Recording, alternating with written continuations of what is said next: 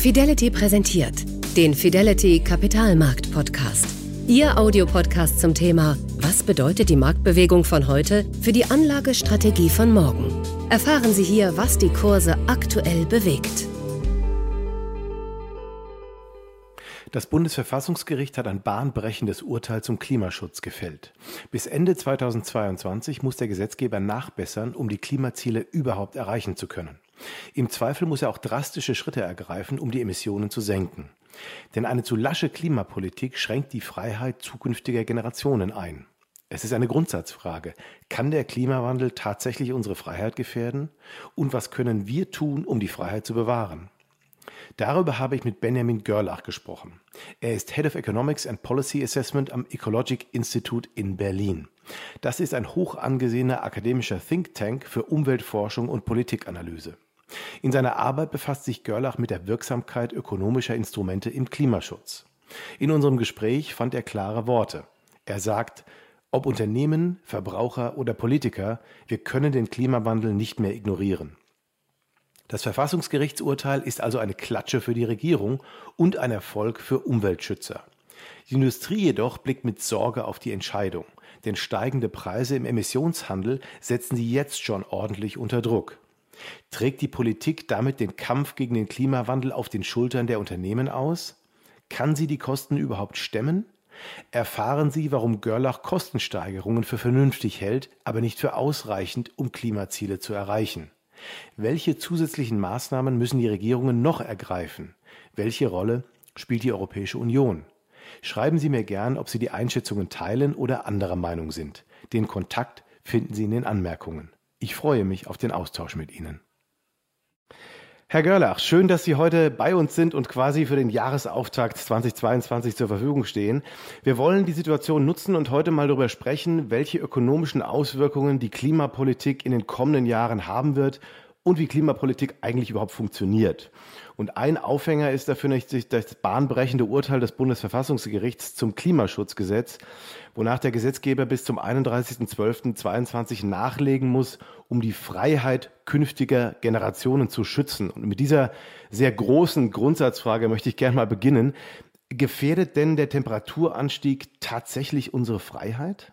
Schönen Dank und schönen guten Morgen, Herr Römelt. Äh, freut mich auch, äh, hier in die Diskussion zu gehen. Ja, eine große Frage zum Einstieg. Tatsächlich ist es so, dass, dass der Klimawandel immer stärker voranschreitet. Das, das, das äh, sehen wir leider an allen Ecken und Enden. Und das führt uns in eine Situation, in der dann irgendwann auch drastische Maßnahmen nötig werden, um den, den Klimawandel zu, zu begrenzen oder noch zu beherrschen, um die, die unbeherrschbaren Elemente zu vermeiden.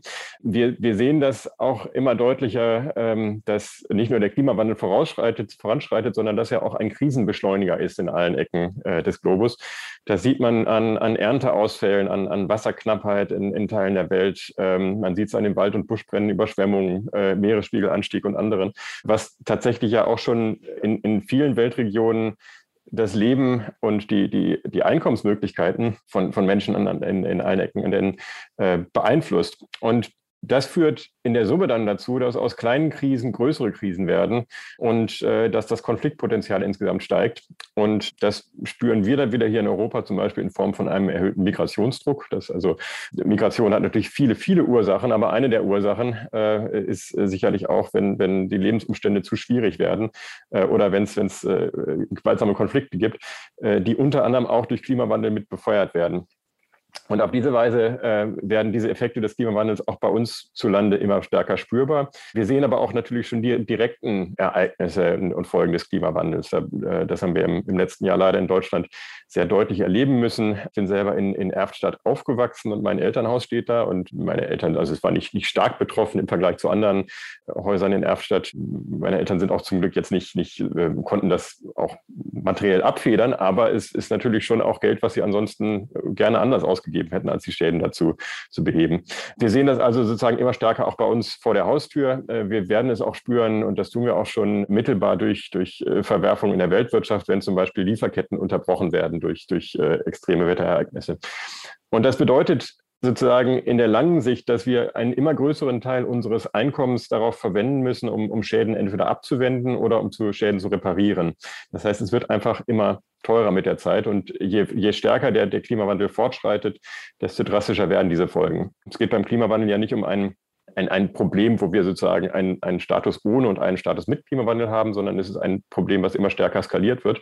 Und je weiter es voranschreitet, desto auch immer, immer schwerer beherrschbar es wird. Das heißt also, es ist auch ökonomisch natürlich geboten, zu versuchen, die, die, die unbeherrschbaren Folgen abzuwenden.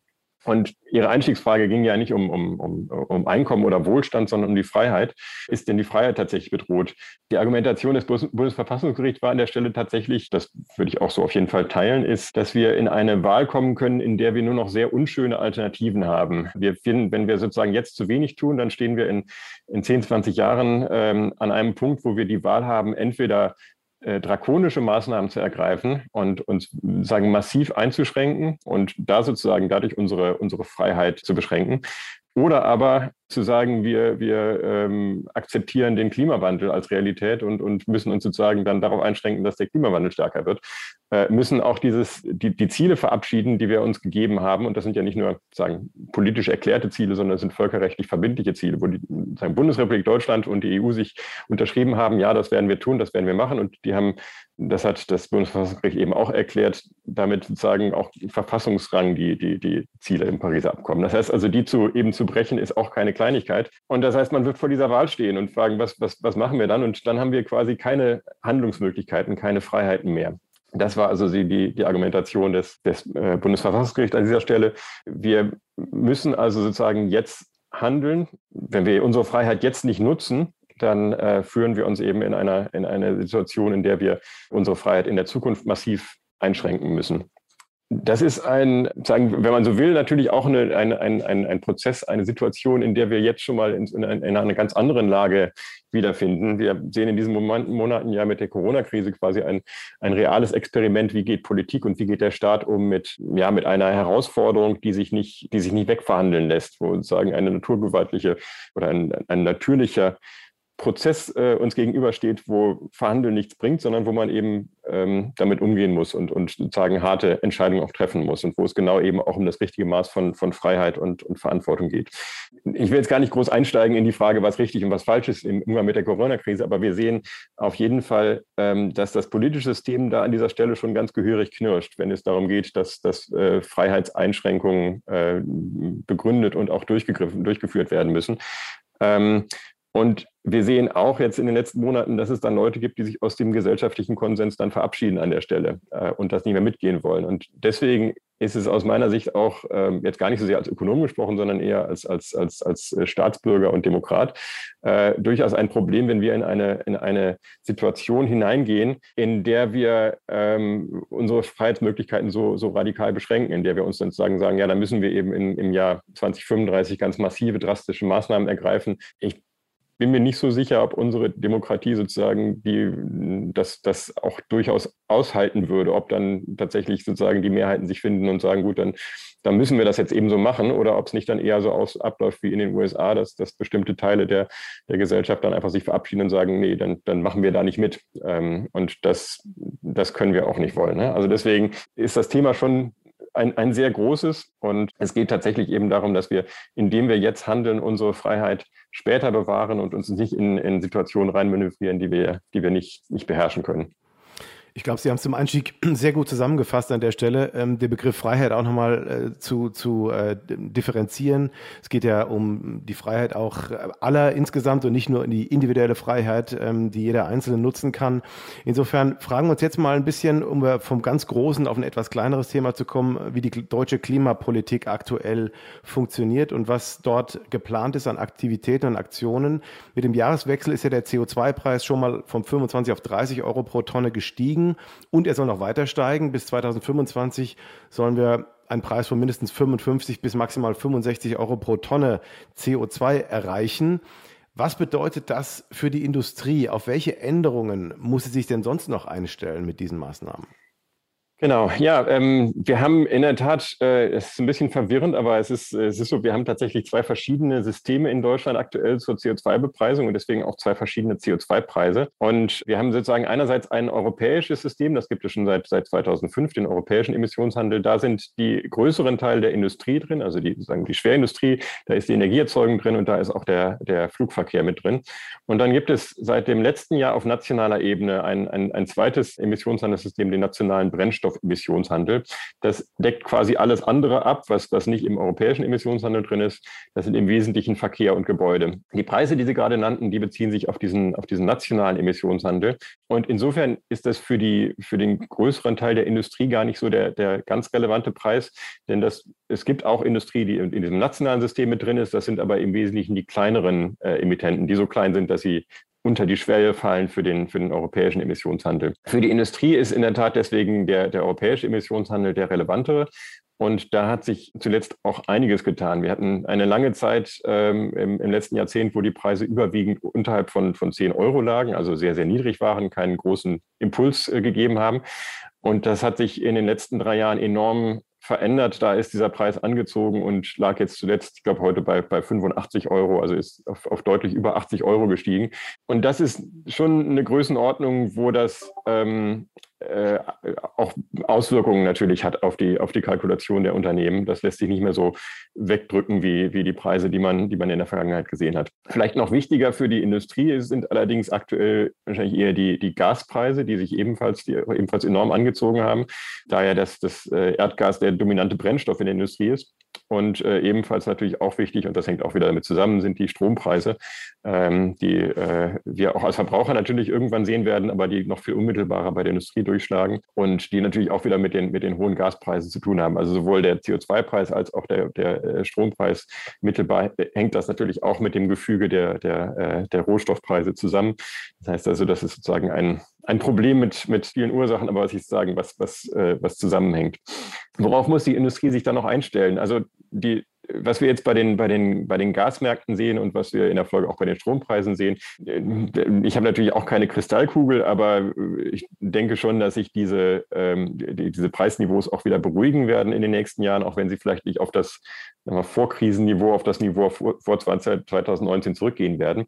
Aber was, was sicherlich klar ist, ist, dass ähm, die fossile Energie selbst eher teurer wird und vor allen Dingen, dass das Verbrennen von fossilen Brennstoffen teurer wird, eben durch den CO2-Preis. Das ist im nationalen Emissionshandel so angelegt, die Zahlen, die Sie erwähnten. Das ist aber auch im europäischen Emissionshandel so, dass wir können vielleicht mal runtergehen von den 80 Euro, aber es wird, wird sicherlich perspektivisch eher eher noch zunehmen, weil die, die Knappheit der, äh, der, der verfügbaren Zertifikate einfach auch immer weiter abgesenkt wird. Das bedeutet also, Energie wird teurer und das Verbrennen wird teurer. Und das bedeutet aber auch im Umkehrschluss, dass es sich natürlich umso mehr lohnt, in Maßnahmen zu investieren, die den Energieverbrauch und die Emissionen senken. Da ist, denke ich, auch sehr viel, sehr viel Bewegung drin, ähm, gerade in der Industrie auch.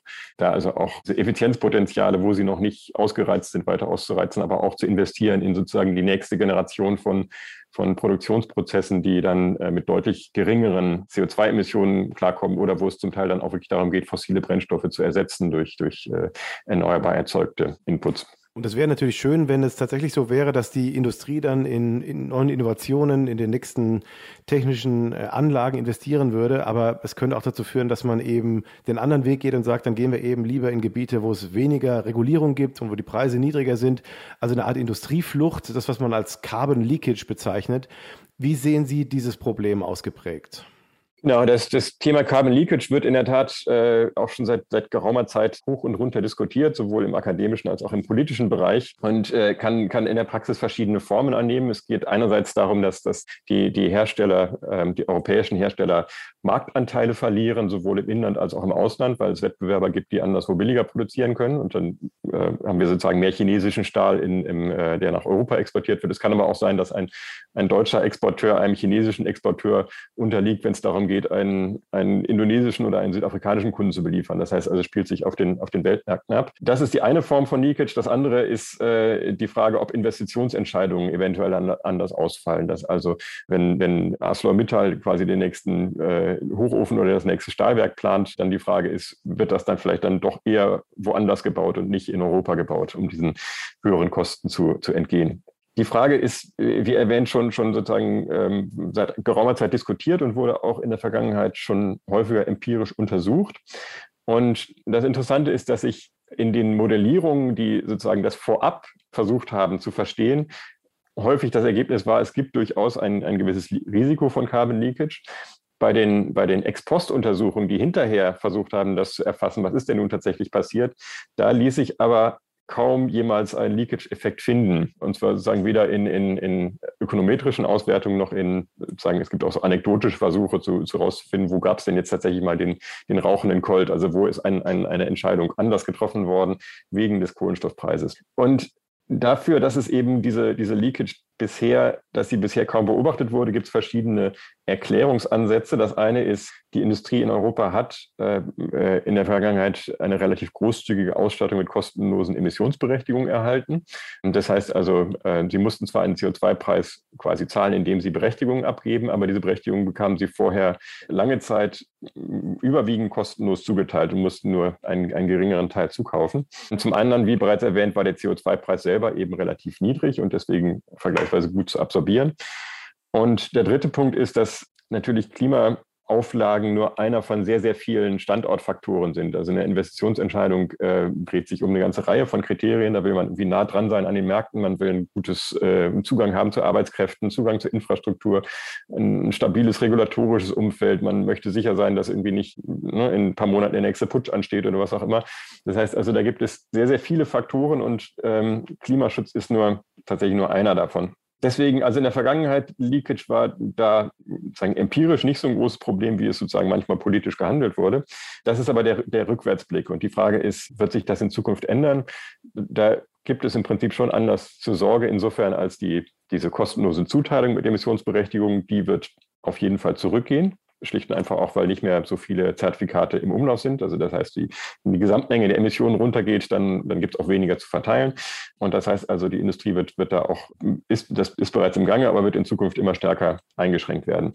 Das, der zweite Punkt, der CO2-Preis, wie erwähnt, ist, äh, hat massiv angezogen und ist jetzt deutlich höher und wird auch nicht wieder auf das alte Niveau zurückfallen. Das heißt also, von, diesem, von dieser Seite her ähm, gäbe es schon Anlass, darüber nachzudenken, ob es denn, ob das Leakage-Risiko jetzt vielleicht anders zu bewerten ist. Eine Frage, die man sich allerdings auch stellen kann, ist, wo will man denn im Jahr 2021 noch in, in solche alten Technologien investieren? Also findet man noch tatsächlich attraktive Standorte, wo man sagt, da bin ich also als Investor auch auf die nächsten 10, 20 Jahre freigestellt von, von Klimapolitik. Ähm, das wird nämlich dann, glaube ich, in der Praxis tatsächlich auch schwieriger, weil auch in vielen anderen Ländern ähm, natürlich mehr und mehr ja, Klimapolitik auch gefahren wird und, und ähm, die äh, Länder selber auch Maßnahmen durchaus ergreifen.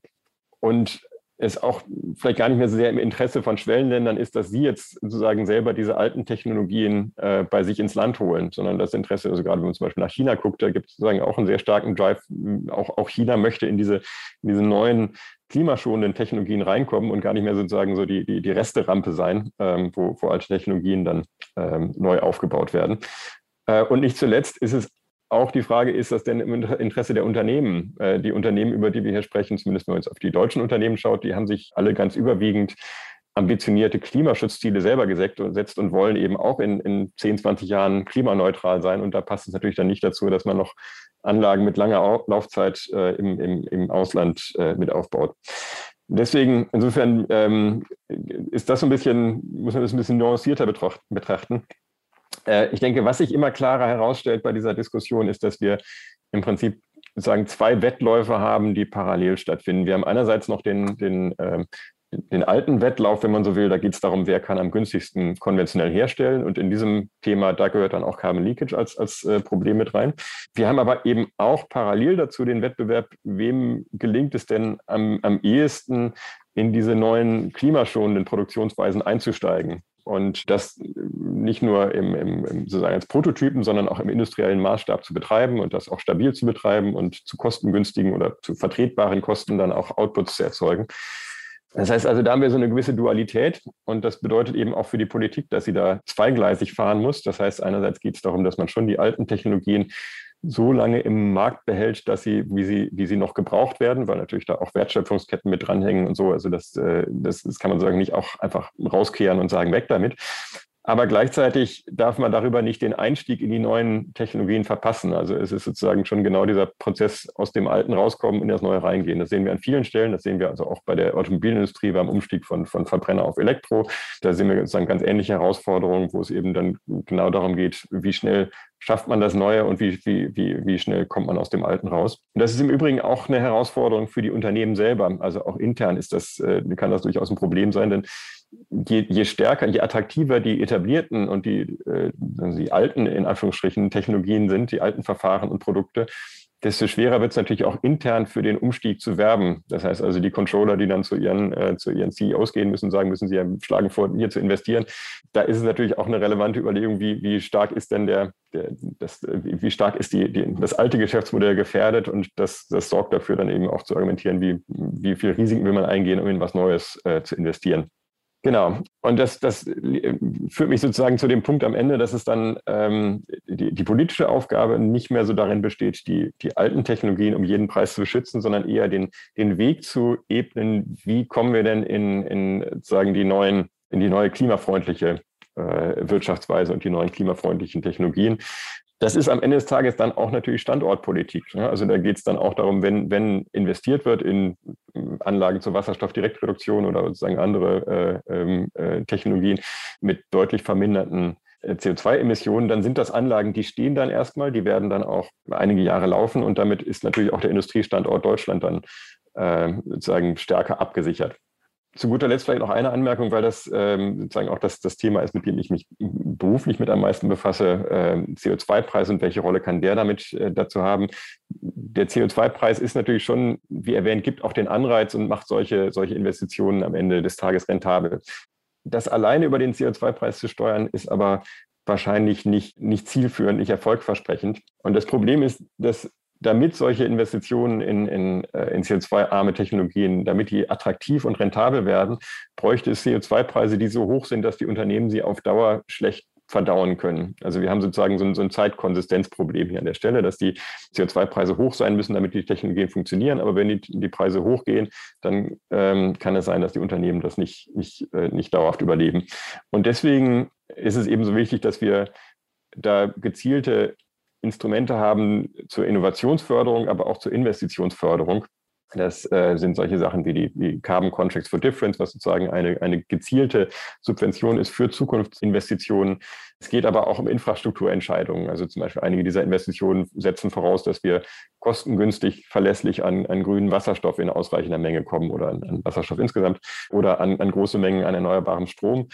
In einigen Fällen kann es auch um, um, um Abscheidung, Speicherung von Kohlenstoff gehen, das sogenannte CCS.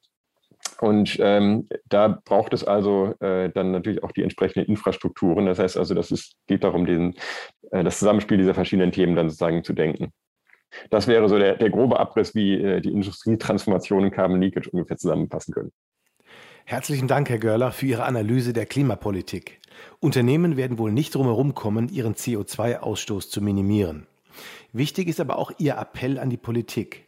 Hohe Emissionspreise allein sind keine Lösung. Auch Innovationsförderung ist unabdingbar. Im zweiten Teil des Podcasts sprechen wir darüber, welche konkreten Maßnahmen die Politik ergreift und welche sie noch ergreifen sollte. Wir hören uns. Ihr Carsten Röhmheld. Das war der Kapitalmarkt-Podcast von Fidelity mit Carsten Röhmheld. Weitere Informationen finden Sie auf fidelity.de. Wertentwicklungen in der Vergangenheit sind keine Garantie für zukünftige Erträge und Ergebnisse. Der Wert von Anteilen kann schwanken und wird nicht garantiert. Anleger werden darauf hingewiesen, dass insbesondere Fonds, die in Schwellenländern anlegen, mit höheren Risiken behaftet sein können. Die dargestellten Standpunkte spiegeln die Einschätzung des Herausgebers wider und können sich ohne Mitteilung darüber ändern. Daten und Informationsquellen wurden als verlässlich eingestuft, jedoch nicht von unabhängiger Stelle überprüft. Eine detaillierte Beschreibung der mit den jeweiligen Fonds verbundenen Risiken finden Sie in den entsprechenden Fondsprospekten. Fidelity übernimmt keine Haftung für direkte oder indirekte Schäden und Verluste. Weitere Informationen finden Sie unter fidelity.de.